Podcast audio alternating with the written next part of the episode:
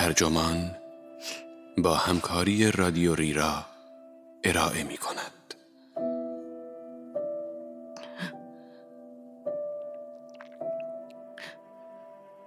اگر سوگهایمان به پایان نرسد چه؟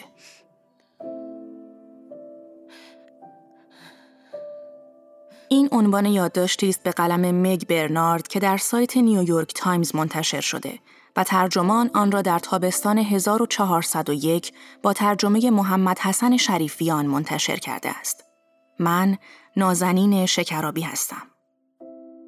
در اواخر ماه مه وقتی برای اولین بار پاولین باس را دیدم، مینیاپولیس در آستانه بازگشایی بود. باس 87 ساله موهای طلایی کوتاهی دارد. عینکی با فریم بزرگ زده و ساعت اپل به مچ چپش بسته است. او در سرسرای ساختمان به استقبالم می آید. با کنجکاوی دستش را دراز می کند و می‌پرسد دست می دهی؟ جرأتش را داری؟ و دست می دهیم. آپارتمانش روشن است و دو پنجره دارد که نور را به داخل می تاباند. کتابخانهاش پر است از آثار جامعه شناسی، روانشناسی و تاریخ بخشی از آن به آثار زیگموند فروید و بخش دیگر به شهر خودش نیوگلاروس در ایالت ویسکانسین اختصاص دارد. از پنجره رود میسیسیپی نمایان است که با گذر از مرکز شهر از زیر پلها عبور می کند. این نما گرچه زیباست، مزیت اصلی آپارتمان به شمار نمی رود. مزیت اصلی این آپارتمان آسانسورهای آن است. باز، استاد بازنشسته علوم اجتماعی خانواده رشته‌ای که به مطالعه خانواده و روابط صمیمی می‌پردازد، هفت سال پیش این محل را انتخاب کرد. یعنی زمانی که وخامت حال همسرش باعث شده بود بالا رفتن از پله های ساختمان های اطراف دانشگاه مینسوتا محل تدریس باس برایش سخت شود. وخامت حال همسرش تدریجی بود. از سال 2000 مجبور شد اصاب دست بگیرد. سال قبل روماتیسم مفصلی او را در 88 سالگی از پا انداخت. مشکلات عروقی منجر به زخمهایی لاعلاج در پاهایش شده بود. علا رقم بیماری همسرش، آنها روال عادی زندگی را ادامه دادند. از مهمانی های سرگرم کننده گرفته تا رانندگی و تئاتر. تا اینکه پارسال با شروع همهگیری کرونا در آپارتمانشان محبوس شدند. از آن موقع تنها مهمانشان پرستاران بودند. بعد از رفتن آنها باز مسئول مراقبت از همسرش بود. پانسمانهایش را عوض می کرد و داروهایش را به او می‌داد. باز درباره سختی مراقبت و کشمکش های هیجانیش می گوید آرام آرام به سراغت می آیند. او طیفی از احساسات متناقض را تجربه کرد. قدردانی بابت وقتی که با هم سپری کرده بودند. سوگ به خاطر از دست دادن زرباهنگ قبلیشان و استراب بابت مرگ اجتناب ناپذیر همسرش. علاوه بر اینها راجع به نقش خودش در این رابطه هم گیج شده بود. قبلا فقط همسر او بود ولی الان مراقبش هم شده بود. بیماری طولانی همسرش باعث شد زندگی او شبیه به موضوعی شود که زندگی حرفه‌ایش را صرف مطالعه آن کرده بود.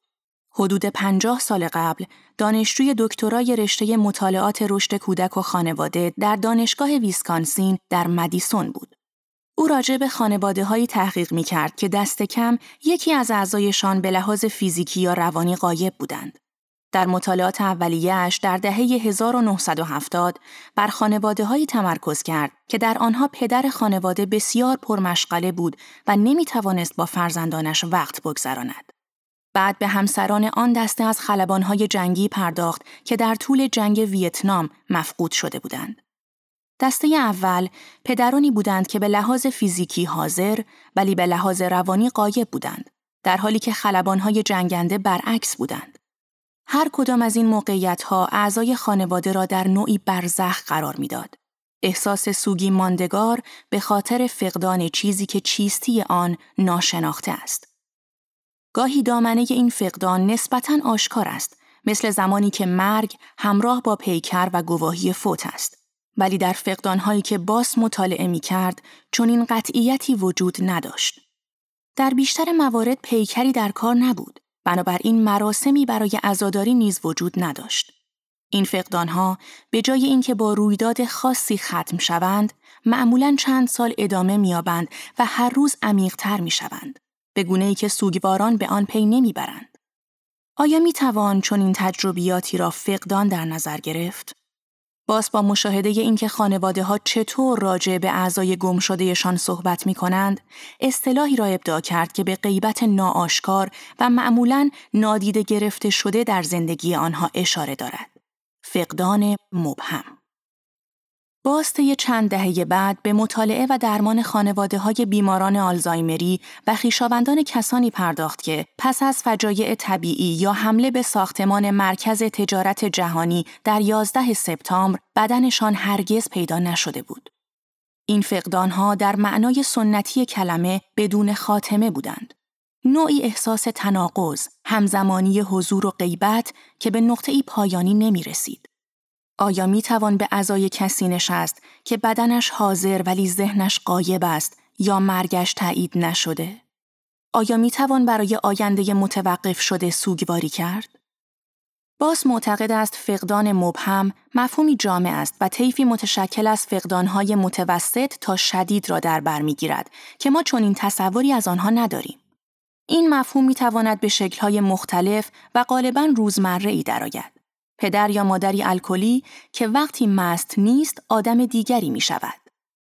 همسر قبلیتان که اگرچه از هم طلاق گرفته اید ولی رابطهتان با او هنوز تمام نشده است.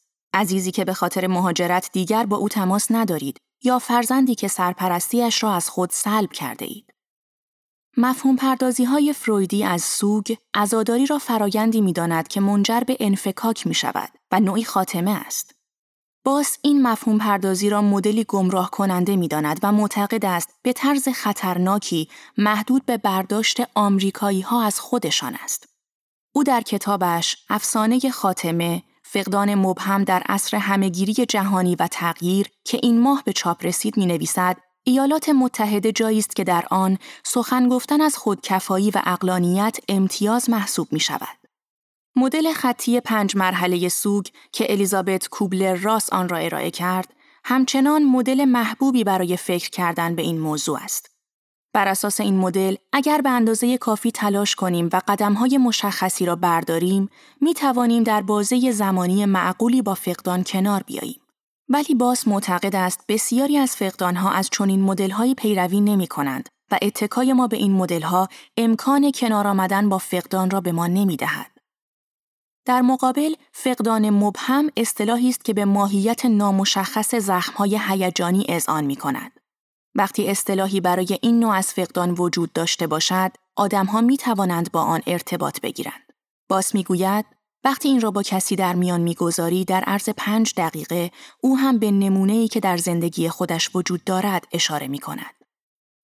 شاید به همین خاطر باشد که در دو سال گذشته و در خلال همهگیری کرونا، قتل جورج فلوید و حمله ششم ژانویه به کنگره آمریکا، محققان و روزنامه نگاران مجددا به کار باز علاقه پیدا کردند. در زمانه ای که جامعه جهانی سرشار از سوال درباره سوگ مربوط به این حال و فضاست، او و همفکرانش توجهشان را از خانواده فراتر بردهاند و به سوالاتی درباره سوگ اجتماعی می‌پردازند. این تأثیر یک باره به وجود نیامده است. پس از اینکه کتاب معروف او با عنوان فقدان مبهم یادگیری زندگی با سوگ حل نشده در سال 1999 به چاپ رسید، محققان زیادی کار او را ادامه دادند و مقاله هایی را از دریچه نظریه او درباره تبعید، فرزندخواندگی و ضربه مغزی به نگارش درآوردند. امروزه محققان جوان به دنبال این هستند که آیا مسائل اجتماعی و سیاسی فوری از جمله فقدان دنیایی که می‌شناسیم در اثر تغییرات اقلیمی یا سرکوب غم ناشی از تحمل خشونت نژادی را هم می‌توان در چارچوب نظریه او درک کرد؟ این نشان می دهد تأثیر و گستره مفهوم فقدان مبهم به عنوان ابزاری برای درک چرایی و چگونگی سوگ رو به افزایش است.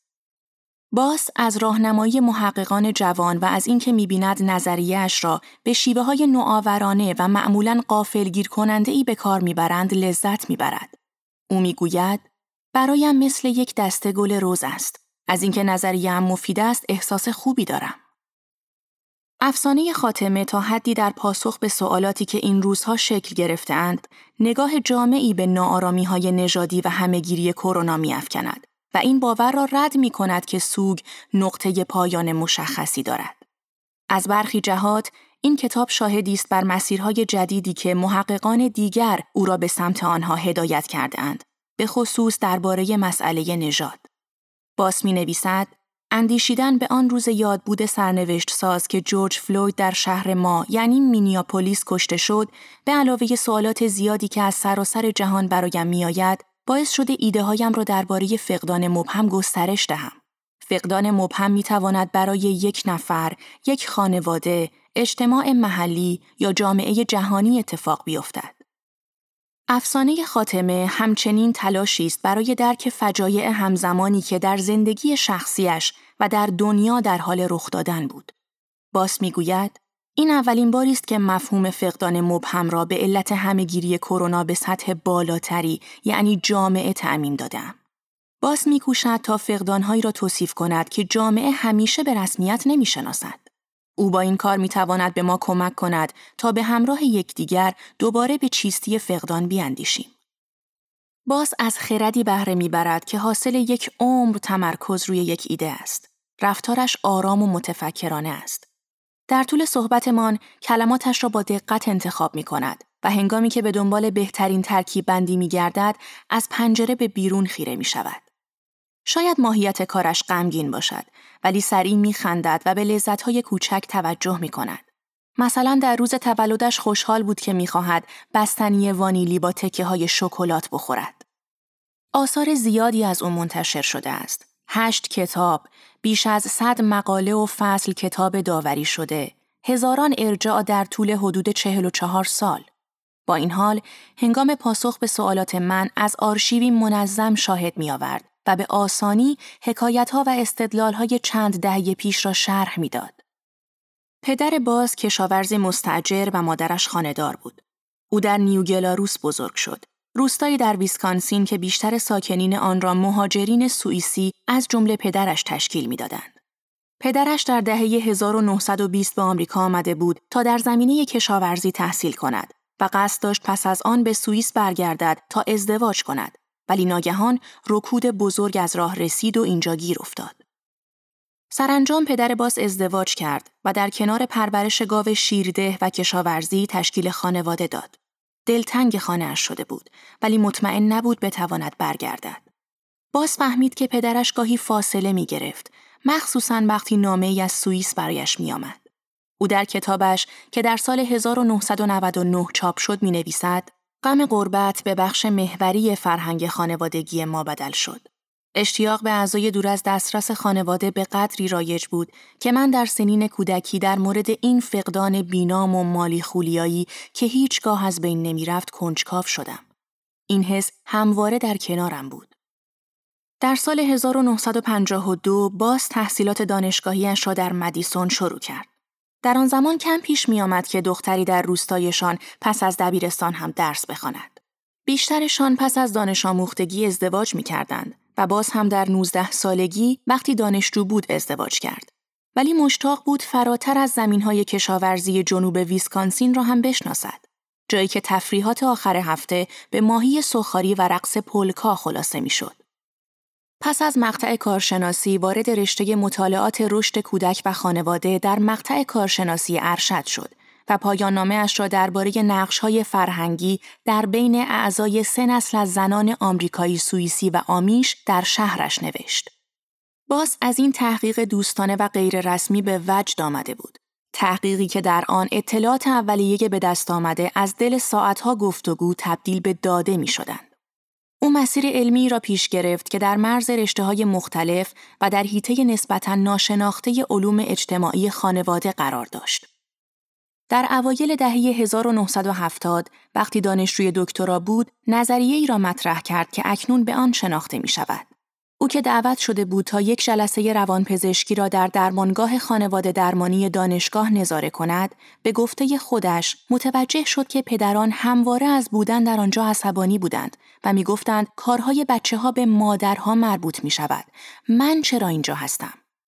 این پدرها که خیلی هایشان کار شرکتی داشتند به قدری سرشان چلوغ بود که نمی توانستند به بزرگ کردن بچه ها کمک کنند. او نام این پدیده را غیبت روانشناختی پدر در خانواده های سالم گذاشت ولی استادی که درس نظریه را به او تدریس می کرد تشویقش کرد تا بزرگتر فکر کند. باس می‌گوید اکنون که به گذشته فکر می کند می بیند که می توانسته تا یک دهه بعد فقط راجع پدران بنویسد. ولی با راهنمایی استادش به مفهوم وسیعتری رسید. یعنی فقدان مبهم. دوری پدر باس از خانواده اروپاییش و غیبت هیجانی او در خانواده آمریکاییش منشأ نظریه باس بود.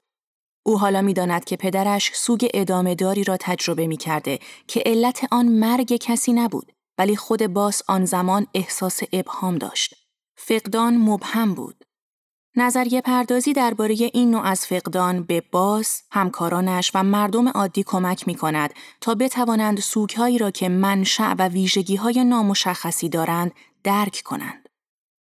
باسته 45 سال بعد به عنوان پژوهشگر و درمانگر با هزاران خانواده ای کار کرد که پویایی های مشابهی داشتند.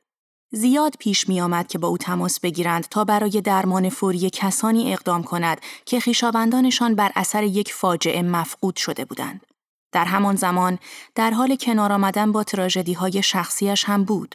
مرگ همزمان پدر، مادر و خواهرش. باز دریافت که فقدان مبهم می تواند به چیزی منجر شود که او نامش را سوگ منجمد می گذارد. یعنی وقتی آدمها در غم خود گیر می کنند. فقدان مبهم می تواند به سوگ محروم هم منتهی شود. اصطلاحی که مشاوری به نام کنس جی دوکا ابداع کرد و برای توصیف موقعیتی استفاده می شود که دیگران فقدانی مهم در زندگیتان را مشروع یا لایق حمایت نمی دانند. به همین دلیل کار او از تحقیقات سنتی درباره سوگ فاصله می گیرد. تحقیقاتی که سوگ را چیزی می دانند که باید بر آن غلبه شود. کتاب ماتم و مالی خولیا نوشته فروید که اولین بار در سال 1917 به چاپ رسید، انفکاک از فرد فوت شده را واکنش سوگ مناسب می دانست. و درمانگرانی که از این مدل پیروی می کردند به مراجعینشان می گفتند فردی را که از دست داده اند رها کنند. تمرکز این شیوه بر این بود که به مراجعان کمک شود تا به دنبال خاتمه باشند که نقطه پایانی سوگ است. باز با رد های خطی برای سوگ، شش دستورالعمل نامتوالی را برای تحمل سوگ پیشنهاد می کند. یافتن معنا در فقدان غلبه بر میل خود برای کنترل مسئله‌ای که غیرقابل کنترل است. بازآفرینی هویت پس از فقدان. عادت کردن به احساسات ضد و نقیز. باز تعریف رابطه خود با هر کس یا هر آنچه از دست رفته است و یافتن امید نو. دو مورد از این دستورالعملها یعنی معنا و امید نو اهمیت ویژه‌ای برای کنار آمدن دارند و هدفشان این است که به افراد کمک کنند تا اهمیت فقدان را در زندگیشان و آینده بدون آن را در نظر بگیرند.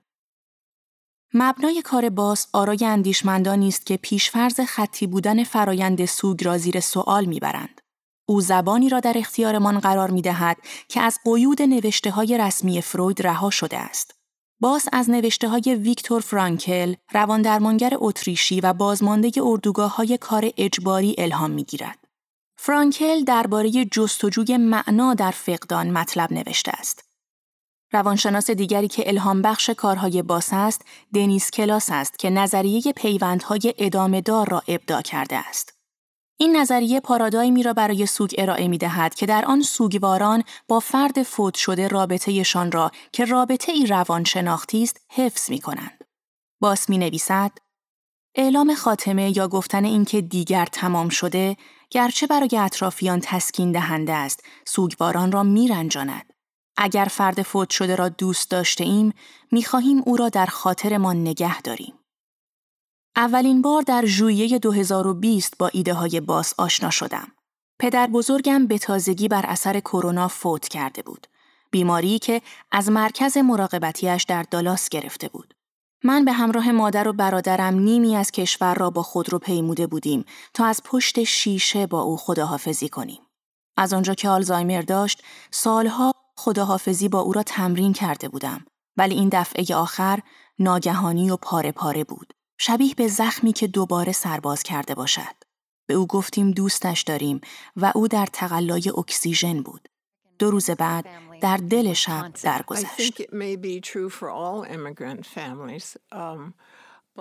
بعد از ظهر یک هفته بعد وقتی منتظر بودیم تا خاکستر پدر بزرگم را جمع کنیم، صدای باس را در یکی از قسمت‌های پادکست درباره بودن در سال 2016 شنیدم.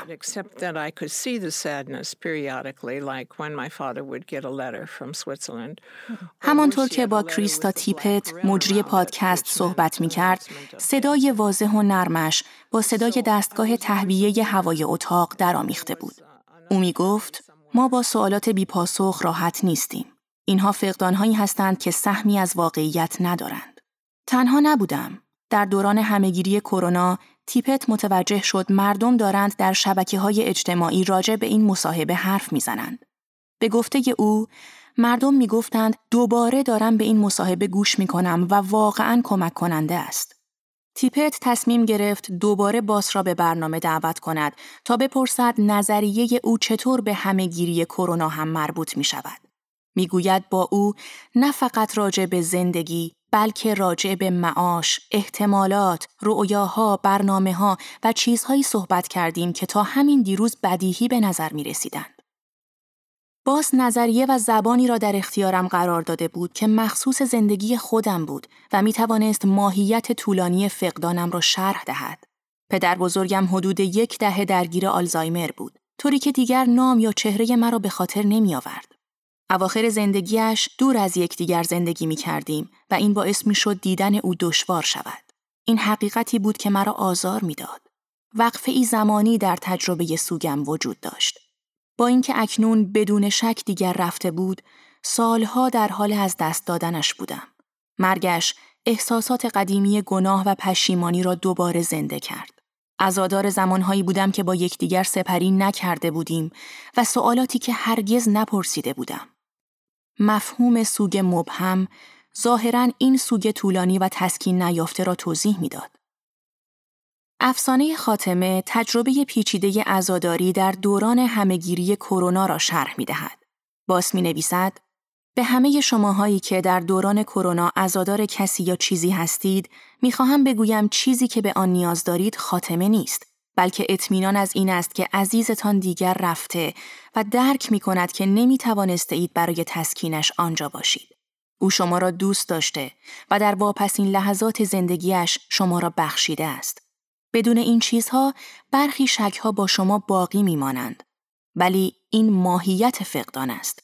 پایانش حتی در بهترین حالت هم هیچگاه بینقص نیست. این کتاب کوتاه است و نه فصل دارد. باز خواسته که کتابش جنبه درمانی داشته باشد. این کتاب اثری ترکیبی است. از سوی کتابی خودیاری است که راهبردهایی را برای کنار آمدن با فقدان مبهم ارائه می کند.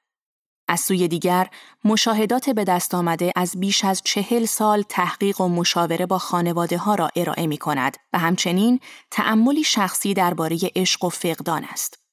با اینکه مبنای کتاب های قدیمیش در مخالفت با تفکر دو دویی و در موافقت با پذیرش تناقض است، همچنین پاسخی به فجایع جهانی اخیر است. او می نویسد این بحران بهداشتی جهانی فقدانهای مبهم زیادی به بار آورد. عدهای در حالی در بیمارستان فوت کردند که تنها بودند و خانواده ها اجازه دیدنشان را نداشتند. آنها از تسکین آخرین خداحافظی محروم ماندند. دانشجویان نتوانستند مراسم فارغ و تحصیلی بگیرند. با هم کلاسی هایشان خداحافظی کنند و در سال تحصیلی جدید دوستان تازه پیدا کنند. خیلی از بچه های کوچک در خانه تحصیل کردند. بعضی هایشان تنها در اتاق و روبروی یک رایانه بودند. خیلی های دیگر به دلیل نداشتن رایانه یا اینترنت پرسرعت با مشکل مواجه شدند. تجارب حیاتی که به طور سنتی نشانه بزرگ شدن بودند از دست رفتند. تجربه ای فراواقعی برای کودکان و والدینشان. باز در توضیح اینکه چرا این فقدانها مبهم هستند، به دو دسته اصلی در نظریش اشاره می کند. فیزیکی و روانی. او در توصیف روزهای ابتدایی همهگیری کرونا می نویسد اولین دسته فیزیکی است. نه پیکری برای دفن کردن و نه مدرکی برای مرگ وجود دارد. این را می توانیم در مرگ های ناشی از کرونا ببینیم جایی که خانواده ها اجازه دیدن بدن فرد فوت شده را ندارند و نمی توانند آین های معمول تدفین و عزاداری را به جا آورند. او ادامه می دهد غیبت روانی می تواند وسواس یا درگیری ذهنی را هم در بر گیرد. همانطور که خیلی ها درباره ویروس کرونا نگران و مضطرب هستند. او معتقد است فاصله گیری اجتماعی نوعی فقدان مبهم بود. اینکه نمی توانستیم عزیزانمان را ببینیم یعنی به لحاظ روانی حاضر ولی به لحاظ فیزیکی قایب بودیم. باس به من می‌گوید این نظریه دیگر به اندازه روزهای ابتدایی محدود به یک نمونه خاص نیست و این پیشرفت خوبی است. زیرا آدمهای بیشتری معنای این مفهوم را در زندگیشان درک می کنند. پژوهشگران دو دسته اولیه یعنی فیزیکی و روانی را گسترش دادهاند و کاربردهایی فراتر از محیط خانواده برای آن یافتند. به گفته باس، نظریه فقدان مبهم مدتها پیش میز مرا ترک کرده است. باز علا رقم این که محتاطانه می‌گوید فقدان مبهم نمی‌تواند همه چیز را توضیح دهد، میپذیرد که اندازهگیری ابهام دشوار است. به گفته او آنچه نظریهاش را شخصی می کند این است که ابهام امری ادراکی است و در ذهن فرد وجود دارد. دانش پژوهان علوم اجتماعی از جمله خود او بر اساس مصاحبه های کیفی و بعضی داده های کمی تعیین می کنند که آیا چیزی را می توان فقدان مبهم تلقی کرد یا خیر. نحوهی که مصاحبه شوندگان فقدانشان را توصیف می کنند، نقش کلیدی در تعیین مبهم بودن یا نبودن آن ایفا می کند. باس به مثالهایی از این دست توصیف ها در کارهای خودش اشاره می کند. از آنجا که یک دهه است که همسرم مفقود شده، آیا من متعهل به حساب می آیم؟ با توجه به اینکه سرپرستی یکی از فرزندانم را واگذار کرده ام، باید بگویم چند فرزند دارم. وقتی از او می‌خواهم نظریش را تعریف کند به سادگی می‌گوید فقدانی مبهم که می‌تواند فیزیکی یا روانی باشد و پایانی هم ندارد. زیربنای این ایده فرضهایی کلیدی است که غیر عینی بودن آن را نشان می‌دهد. فرض اول می‌گوید یک پدیده می‌تواند بدون آنکه قابل اندازه گیری باشد وجود داشته باشد. به عبارت دیگر، غیرقابل اندازهگیری بودن فقدان وجود آن یا تأثیرات فلج کننده اش را زیر سوال نمی‌برد. فرض دوم این است که وقتی پای فقدان مبهم در میان باشد، هیچ روایت واحدی نمی‌تواند محرومیت را توضیح دهد. غیر عینی بودن، ادراک ما از فقدان را تحت تأثیر قرار می دهد. هدف دانشپژوهان علوم اجتماعی و رواندرمانگران باید تعیین این باشد که آدمها چگونه می توانند علا رغم ندانستن و نفهمیدن ابعاد فقدانشان خوب زندگی کنند. فرض سوم این است که فقدان مبهم پدیده این نسبی و مبتنی بر دلبستگی است. فقدان مبهم به قدری گسترده است که آنهایی را که خواهان شاخصهای مطلق هستند سرخورده می کند. به گفته باس، این نظریه راجع به ابهام است و اینکه چطور آنهایی که زندگی با دقت را دوست دارند باید با چنین ابهامی کنار بیایند. علت اینکه فقدان مبهم هیته بسیار گسترده را در بر می‌گیرد این است که محققان و نویسندگان پس از باس بر این باورند که فقدان مبهم این قابلیت را دارد که انتظارات جامعه از سوگ را تغییر دهد. سال گذشته باس با سیلی از سوالات مردمی و تخصصی مواجه شد که راجع به یکی از کاربردهای نظریش بود. نجات پرستی به عنوان فقدان مبهم. در ماه مه 2020 چند کیلومتر پایین تر از آپارتمان باس جورج فلوید به قتل رسید. قبلتر پژوهشگران جوانتر شروع کرده بودند به اینکه از چهارچوب او برای تحقیق درباره موارد شدید نجات پرستی استفاده کنند. و به دنبال آنها باز هم توجهش را به سمت فقدانی معطوف کرد که شهر را در بر گرفته بود. باز در افسانه خاتمه مطالب جدیدی را به تحقیقات فراوانی که درباره پیامدهای تروماتیک بردهداری انجام شده اضافه می کند. او معتقد است فقدانهای ناشی از بردهداری از جمله جدایی از خانه و خانواده و همچنین از دست دادن کنترل بر بدن از نوع مبهم بودند. این گسست رابطه ها که مرا به یاد نظریه اورلاندو پترسون جامعه شناس می اندازد که معتقد بود بردهداری منجر به مرگ اجتماعی شد، باعث انتقال بین نسلی ترومایی شد که اکنون در بدنها و یادهای نوادگانشان وجود دارد. و در نظامهایی که امروزه سیاه پوستان را سرکوب می کنند همه جا حاضر است. باز از پژوهش های خانواده درمانی، جامعه شناسی و مددکاری یاری می گیرد. خصوصا از آثار الن پیندر هیوز که در موردش می نویسد او یکی از اولین کسانی بود که به من آموخت بافت تاریخی برای رشد انسان اهمیت دارد و اگر بچه ای به جای اینکه پرورش یابد تروما تجربه کند اثر آن نه فقط روی خودش بلکه روی فرزندانش هم نمود خواهد یافت. ویدیوی دلخراش قتل جورج فلوید برون ریزی شدید سوگ و خشم را به همراه داشت که نمودی از ترومای نژادی همه جا حاضر است. باس معتقد است این ترومای ادامه دار جایی است که سوگ مبهم خانه کرده است. پژوهشگران مدت هاست که نجات پرستی را به عنوان یکی از عوامل استرس و سوگ مطالعه کردند. در دهه 1970 چستر پیرس درباره محیط سخت هر روزه ای نوشت که آمریکایی های سیاه پوست در آن زندگی می کردند. امروزه پژوهشگران خانواده به اهمیت کار باز پی بردهاند که توضیح می دهد چگونه نجات پرستی منجر به فقدان مبهم خانواده ها و اجتماعات سیاه پوستان می شود. یکی از پژوهشگرانی که میکوشد از این چارچوب بهره بگیرد، شالاندرا برایاند، استاد علوم اجتماعی خانواده در دانشگاه مینسوتا است.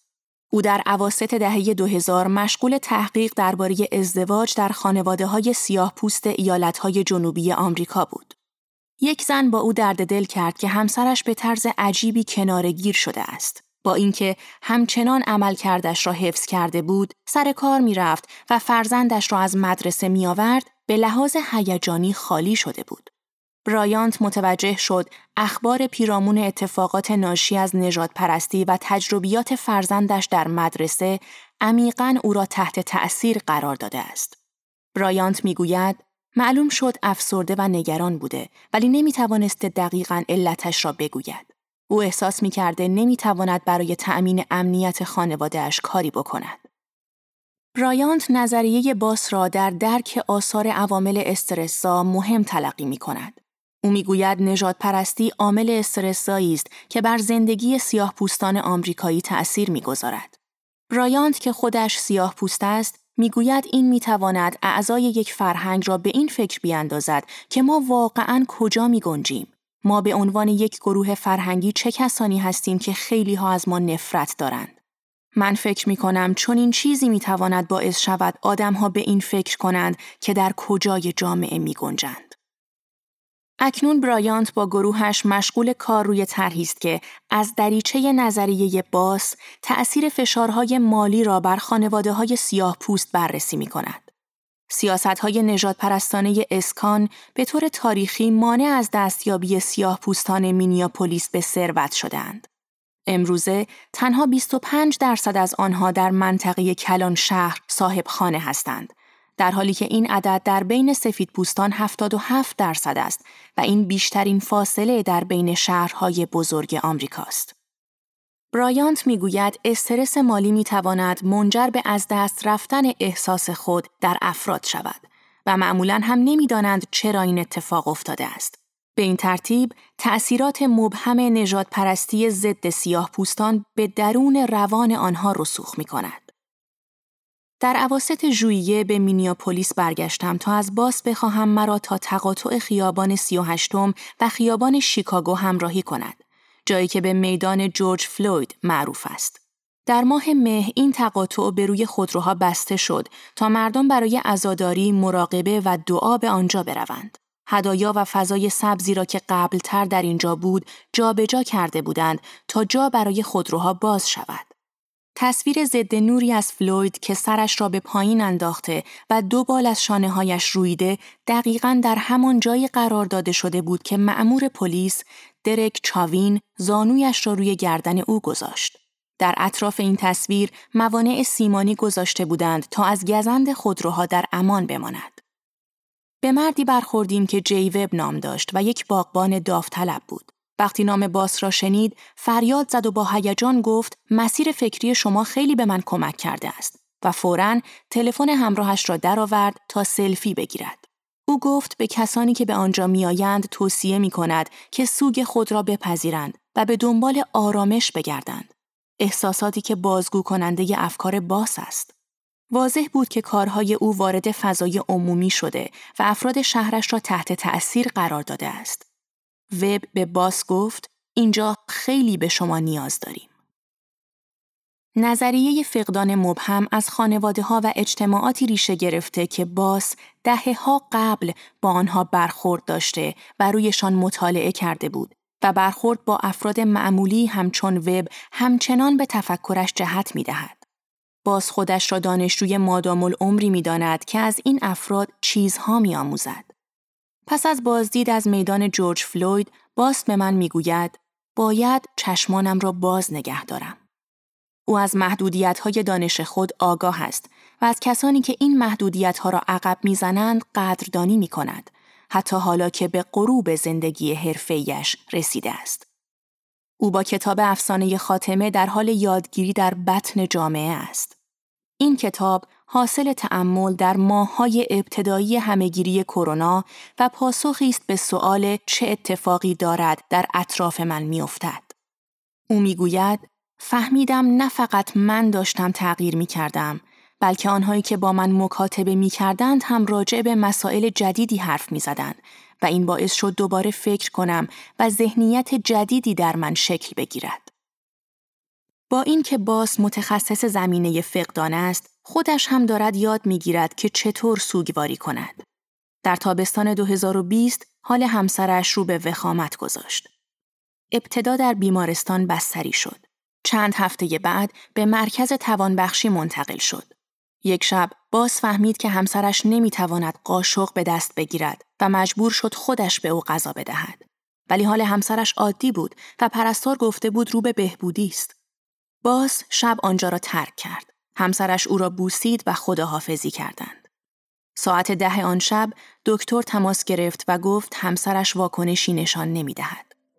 باس و دخترش به سرعت خود را به آنجا رساندند و فهمیدند او سکته کرده است.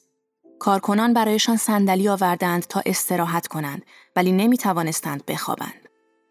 صبح دختر باس به خانه رفت تا دوش بگیرد و به مادرش هم توصیه کرد همین کار را بکند. ولی باس گفت که میماند. فضای سنگینی بر گفتگویمان حاکم شده است.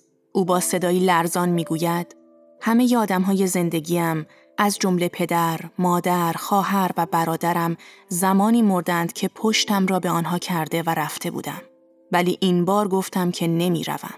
سپس به همسرم خیره شدم و پنج دقیقه بعد نفس آخرش را کشید.